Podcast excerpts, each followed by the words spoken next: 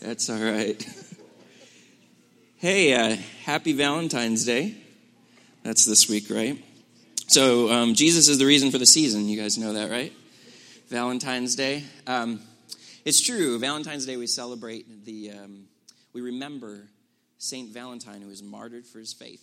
You, you know that? Have you heard the story? So, this was uh, the first century AD. So, this is right around uh, shortly after Jesus was crucified and, and went back up into heaven. So uh, the, the early church was around, and this is kind of the story believed of this guy. It was a long time ago, so people aren't really sure of the story. But this guy, Valentinus, he's in near Rome, outside of the cities. He goes and he visits this judge called Asterius. And um, back in, during the Roman Empire, it was illegal for Christians to proselytize, to tell people about Jesus. And so Valentinus is sitting with this judge and he starts to tell him about Jesus. And uh, instead of being really upset and trying to take action, this judge says, okay, well, let's debate this Jesus that you say is the Messiah. In fact, I want you to prove his power. So he brings in his daughter who's blind and says, if you can heal my daughter, then I'll do whatever you ask me to do. And so Valentinus puts his hands on the daughter's eyes and she is healed. And uh, Asterius says, Okay, what do you want from me? And he, and he says, uh, Valentinus tells him, Take down all the idols in your house. I want you to just destroy them, and then you should follow Jesus and be baptized. And so, as a result, Asterius' entire house of 40 people, including all of his servants, they all came to Jesus and were baptized. And, and uh, on top of that, being a judge, he had power to release Christians from the local jail. So, a pretty cool part of the story gives you a little picture of this man who's willing to stand against what is legal and share his faith. Um, but Valentinus ended up spending time with Claudius II, who was the ruler of Rome at that time. And uh, Claudius liked him until he started telling him about Jesus. And he said, You got to knock that off. Uh, if you don't, then we'll have you beaten and beheaded. And Valentinus said, I'm not going to stop. And so he was killed, believed on February 14th, 269 AD. And that's what we remember. And over the years, on top of this just being a day for us to remember our commitment to Jesus, um, romantic love has kind of been brought into the holiday for a number of reasons. But I think what we should remember in this time is uh, Jesus is at the heart of that, that love is the expression of who he is. So Jesus is the reason for the season. He's the center, not like um, you know you're out with your wife for Valentine's Day and you know room for the Holy Ghost, you know, or um, you're, you're sitting there and you're making your moves and you you go to kiss her and and Jesus like ah. No, no, don't mind me. Keep going. Um, more of more of Jesus is Jesus is what we're doing. He loves that relationship. It's a picture of of him with the church. So happy Valentine's Day. We should do that. What are we here to talk about?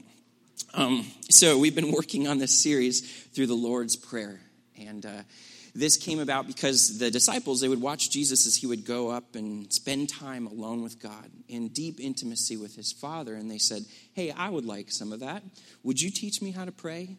And so Jesus taught us to pray, not delivering us a script for what prayer should look like, but instead giving us kind of steps or a pathway into intimacy with God that we can follow. So if you remember, we, we looked at um, first week, you guys are familiar with the Lord's Prayer, and since we've been studying it, you know all the phrases, but Our Father, may your name be kept holy, where we looked at the picture of Jesus, this daddy who loves us and scoops us up into his arms. And from that place, we look at him and say, You're the center of our lives. And then the second phrase we looked at, May your kingdom come. That from that place in his arms, we say, I want your, your ways. I want your things to come about in the world, your kingdom to be revealed. And then we looked uh, the next phrase give us this day what we need, that we trust him to deliver for everything that we need along, along the way, that he is our provider, he's, he's our sustainer. And then last week we looked at the art of forgiveness, that just like He forgave us, we forgive others. And then this week we're going to be looking at this, uh, the last section of the Lord's Prayer. It's two phrases. We're going to finish up this section, then Tom's going to wrap up the whole series next week. Um, so this last section, Matthew 6 13, um, it says, And don't let us yield to temptation, phrase one, but rescue us from the evil one. And I think as we wrap this up, we're going to see that what Jesus has provided for us is a process, it's, it's a step by step into this intimacy. So here's what I mean that first phase of seeing God as this, this amazing, loving Father. That's like the framework. Everything is built on top of that part. And then the next step then is may your kingdom come. That in a relationship, the more and more we love someone, the more and more our desires are aligned. So we say, we only want what you want in the world. And then from there, we start to say, but we trust you in everything. And building, that, building on that relationship. And then the art of forgiveness, where this is this place where um, we become more and more like Him, as that foundation is strong and it starts to bubble up in us, and the character of God begins to be revealed in our behavior. And then this last phrase today is the, the last step into intimacy where we commit everything to Him. And um, what I'm going to propose to you today is that Jesus led us into process into a trust fall. Okay, you guys know what a trust fall is? Okay, well, here's a little video if you're not familiar.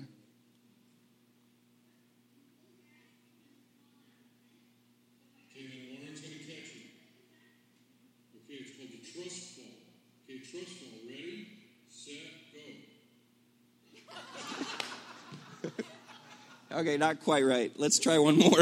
I like this one a little better.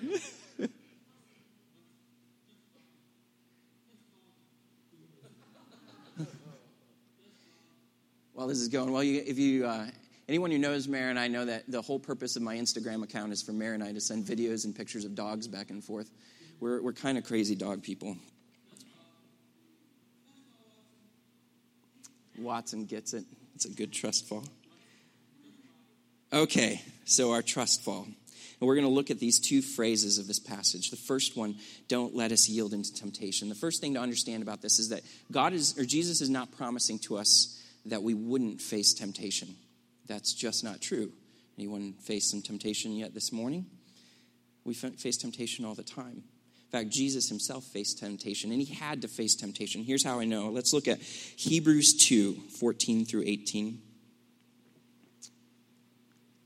And it says, Because God's children are human beings, that's us, made of flesh and blood, the Son also became flesh and blood. For only as a human could be as a human being could he die, and only by dying could he break the power of the devil, who had the power of death. Only in this way could he set free all who have lived their lives as slaves to the fear of dying. We also know that the Son did not come to help angels, he came to help the descendants of Abraham. Therefore, it was necessary for him to be made in every respect like us, his brothers and sisters, so that he could be merciful and our faithful high priest before God. Then he could offer a sacrifice that would take away the sins of the people. Since he himself had gone through suffering and testing, he is able to save us when we are being tested. Here's how I look at this I like ice cream. Um, mint chocolate chip is my favorite right now. Turkey Hill has a, a flavor of, of, mint chocolate chip that, chip that is the best I can find. So I need ice cream. Let's say I'm, i might need ice cream tonight. I'm not sure. We'll see how I feel. So I need to go to the store and I go into the ice cream aisle and I go and I take out a carton of ice cream and I take it up to the counter and I put it down and I reach in my pocket and I get a $5 bill and I put it in front of the cashier. And once I put it down, I realized that what I gave her was this really damaged, like major chunks of the $5 bill are gone. It's just crumpled, barely recognizable as a $5 bill. And the cashier looks at me and says, I'm sorry, but I, I can't accept your payment for your ice cream. This makes me sad. So, what I need is another. This guy behind me comes up to the cashier and he says, I've got this. He reaches into his pocket and he pulls out his keys and he puts them on the counter and says, There, I've paid for the ice cream. So, this guy, cashier's looking at us both like we're kind of crazy. You know, the keys are not the equivalent payment that is acceptable to pay for my ice cream. Unless the man pulls out a crisp $5 bill he can't pay for my ice cream because it required that kind of payment. So my soul is damaged beyond the point of recognition by this disease of sin that has taken me and twisted the image of God. And so now the payment or the result of, of that sin in my life is death.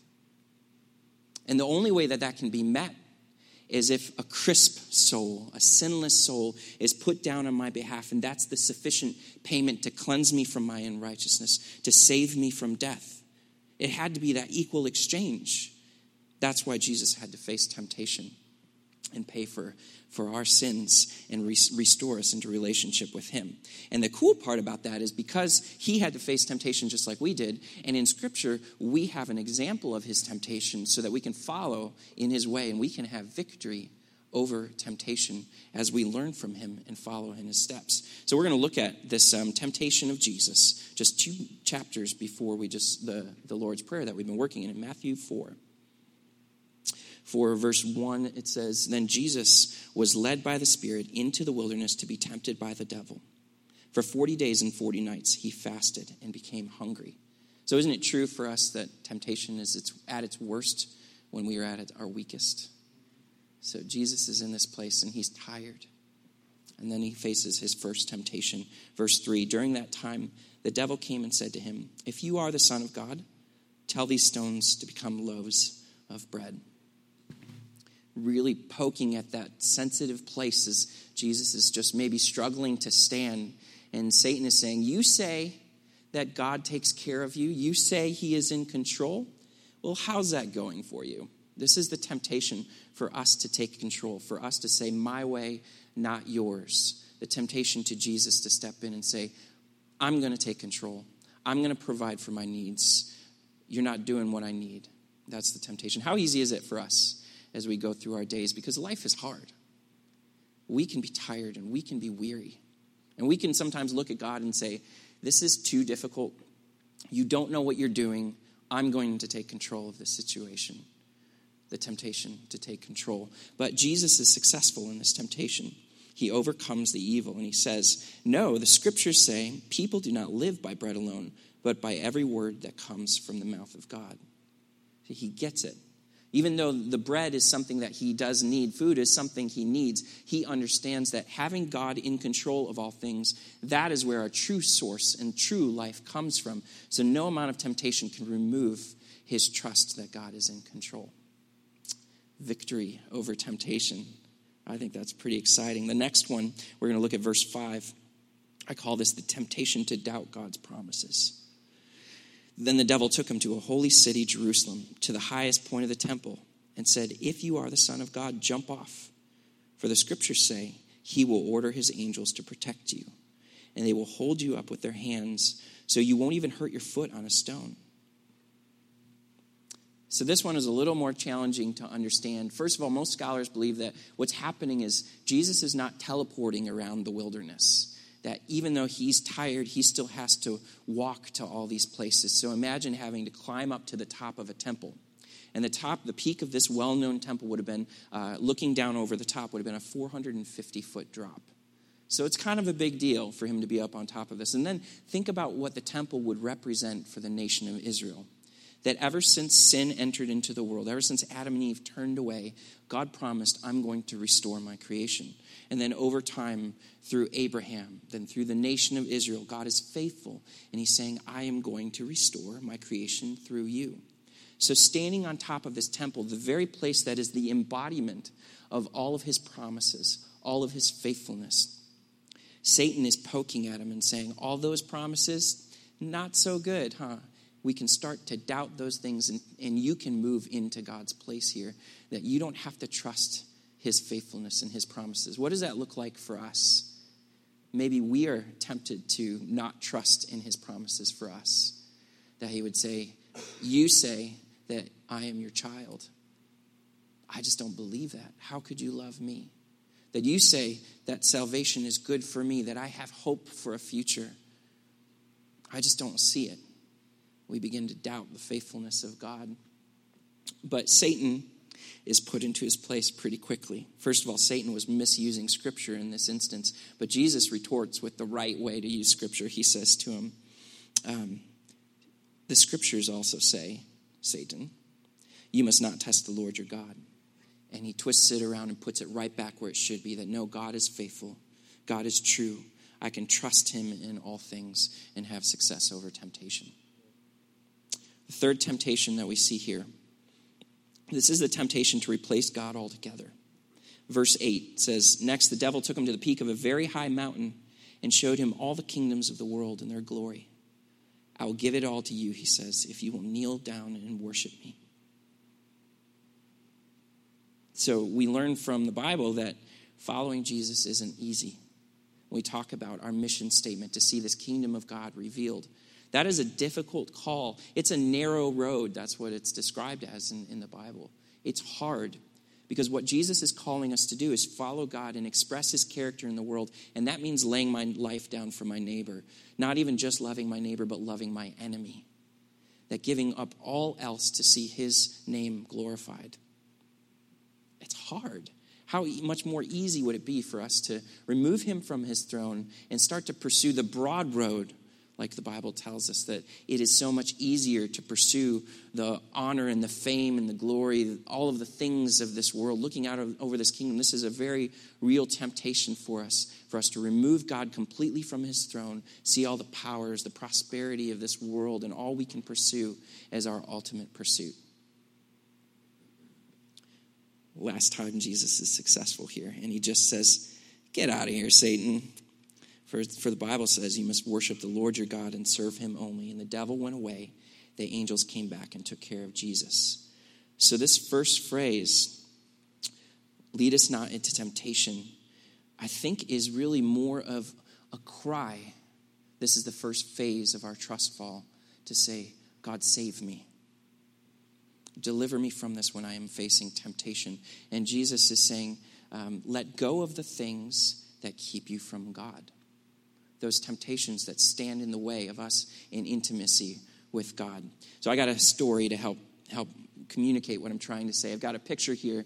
This is um, Google um, showing my family's house. This is where I grew up. So um, relevant to the story, I need you to understand that because this is Google, the camera was taken from on top of a vehicle, so it's fisheye lens, and I feel like it makes things look shorter than they are. Uh, this story is about cl- tree climbing, and I just need you to understand the massive size of the trees over to the left. It's very important. So, we're going to talk about the one furthest to the left. Um, I was seven or eight years old, and my brother, my older brother, is two years older than me. Um, honestly, I don't know that I was seven or eight, but it sounds less embarrassing than for me to say I was nine or ten. I don't know. So we'll say we were seven or eight, and I decided watching my brother climb that tree over to the far left was a pretty cool thing, so I should do that too. So uh, I followed him, and he's climbing up the tree, and I'm, I'm following his path along the branches, and you can see the lower, the lower wires there, so that's at least 50 feet. That was a joke. Um, I'm up at those wires, and I keep going. The second set of wires a little harder to see on this screen, but there's another set at the top of the wires there, so that's like 250 feet. I'm getting high. We keep climbing and climbing, and eventually I think I'm just as high as Jesus was on the top of, you know, 450 feet on the top of the, the temple. We're up there, and I look up, and my, my older brother is about high enough to start to see the tree, the tree sway a little bit. And, uh, and at that point, I look down, and I recognized that I never learned to climb back down the tree I had only watched him to learn to go up. So now I'm terrified. I grab onto the tree and I cry, Save me. And my older brother, this time, was a great older brother. He came down to me, he came to the, the branch below me, and he's like, Hey, step on my back, I'll hold your hand, let me help guide you all the way back down to the ground. But I refused to let go. It was like a total death grip on the tree. And he had to go and get my dad to come and get me out of the tree. So he goes all the way down, runs inside. My dad comes out. My dad hates heights, would never be climbing a tree. And he's sitting there surveying this situation. How am I going to get my son down? So he goes and he gets a rope and he, he climbs up to me in the tree and he wraps the rope around me and ties this knot. I can't imagine what it would have been going through his mind there, just like all of his knot tying experience, that this has to be strong enough to hold my son. And so once he's finished, he says to me, Okay, now you need to let go of the tree. I've got you. I'm going to lower you down to the ground. And slowly, my fingers start to lose their grip on the tree. That's this first phase. This God save me, let us not yield to temptation. And then we're going to move into the second phrase. But before we do that, I've got, um, I believe, another example of God praying both of these phrases um, the first one, this, let us not yield to temptation. This is in Matthew 26, verse 39. This is Jesus in the, the Garden of Gethsemane. And this is leading up to when he will be crucified. He knew all the things that was gonna that were going to be happening to him. And he prayed, he says he went on a little further and bowed his face to the ground, praying, My Father, if it is possible, let this cup of suffering be taken away from me. And then you can almost hear his fingers start to release, and he says, Yet I want your will to be done and not mine. This first phase of this trust fall, let us not yield into temptation. And then he moves on. We get to see the second phase, the second phrase here that we find rescue me from the evil one. Because think about this once I'm at this place on the tree and I've let go, and my dad has the rope on me, and he starts to lower me slowly down to the ground. Before, I was crying, Save me. Now, my cries are very different. Don't let me die, right? Deliver me safely to the ground. That's what we start to see here this, this complete this rescue me from the evil one is a different kind of prayer as we've released the things that stand in the way of our relationship with God. And suddenly we have to trust him. And this is uh, Luke 23, verse 46. Jesus has now been um, nailed to the cross. He's been abused, uh, beaten beyond recognition. And he says, shouts, Father, I entrust my spirit into your hands. And with those last words, he breathed his last. That in these positions where I'm being lowered to the tree, where Jesus is on the cross, and we've abandoned everything, we've given everything over to Him, there is nowhere else to go but to fall into God's arms and trust that He will deliver us safely home and fall down to the ground. That's the second part of our trust fall, where we commit everything to Him. You see how all the steps of this process led us up to this point? That we have the right position in our view of our relationship with Him and now the challenge is release and trust and fall into his arms. I like the word deliver. I think of like the UPS guy. I can track my shipment all the way home, but then it gets put on my front door and it's delivered. It's safely home. And that's what God promises to do.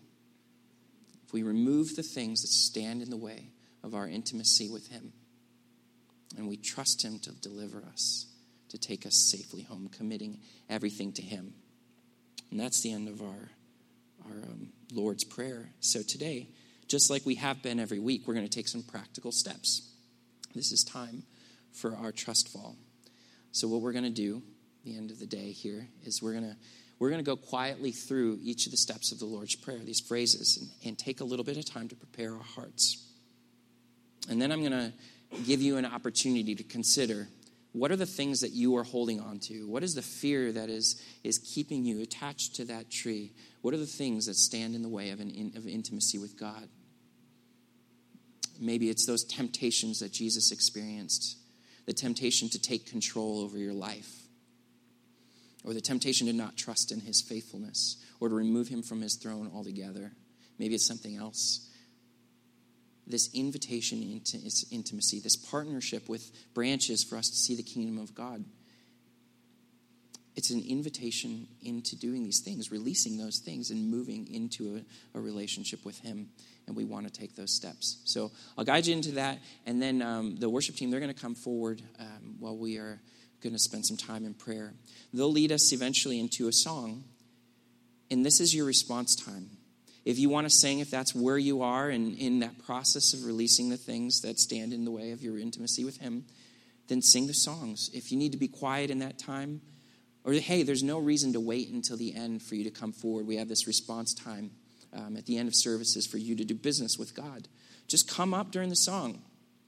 And while you're in that process, as you release those things, fall into His arms and trust Him to deliver you safely home. The challenge today I want to give uh, is a little bit, um, might feel a little strange because there's nothing spiritual about the trust fall. Definitely nothing spiritual about those videos that we watched earlier.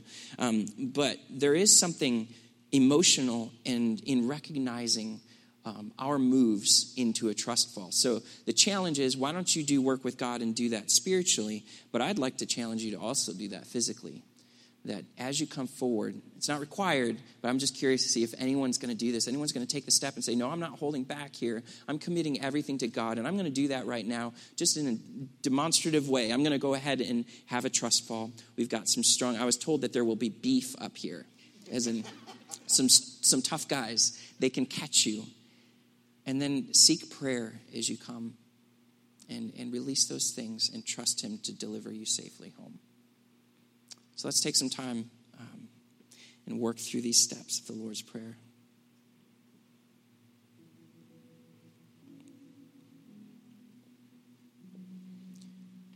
Holy Father, first of all, we are grateful for your love. We are grateful for your work that is the right payment from my turning away. Your Son came to this earth to live perfectly, to die for me, and to invite me into relationship with you. Holy Spirit, we just ask that you would move today. Help us to understand with clarity all the things that we ch- that are challenging us and keeping us away from knowing you greater. And right now, God, we're going to take a few moments to to recognize that you are our daddy. That you love us deeply. We are your children and you hold us in your arms.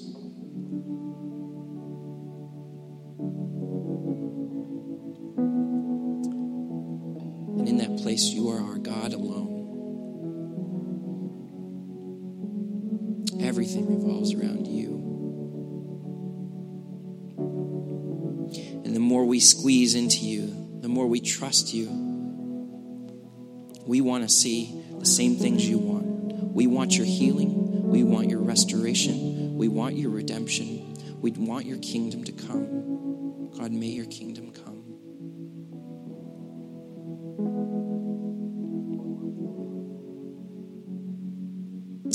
You are so good, God. And being a good God, you have cared for us. Daily, you sustain us. You give us the food we need, the air we need to breathe. You give us life. Right now, we all agree we trust you for all things, God. We trust you.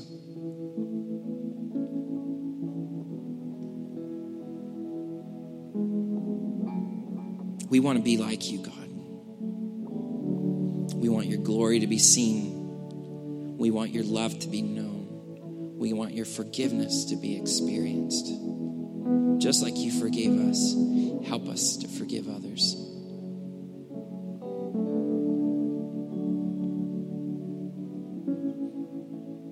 And now today, God, we've we've prepared our hearts. We want nothing more but to trust you with everything. But in this place where sin has a hold, where the, the ruling powers of this world, they oppress us and we are tempted, we recognize that we may be failing. We may be holding on desperately to this tree and afraid to let go and trust you. Point very clearly at all the things that stand in between us and our relationship with you that God, where I want to control my life, that you would release that. That I only want you to be in control, because that's that's the only hope I have. We release all control. And we trust in your faithfulness. You've been faithful for all of your promises for all time. And there is no reason for us to think you will not continue to do so. You are faithful, God. You alone are God above all else. When I struggle, when I want to give in and I want to be my own God or I want to pursue this world, we recognize the glory of a God who heals. And we put you on the throne in our hearts. Okay, take a few moments as we go into this song and identify exactly what it is that you need to release in order to come into relationship with Him. And let's move our prayers from God, save me to God, deliver me safely home. Deliver us from the evil one. Take your trust fall today. Enter into intimacy with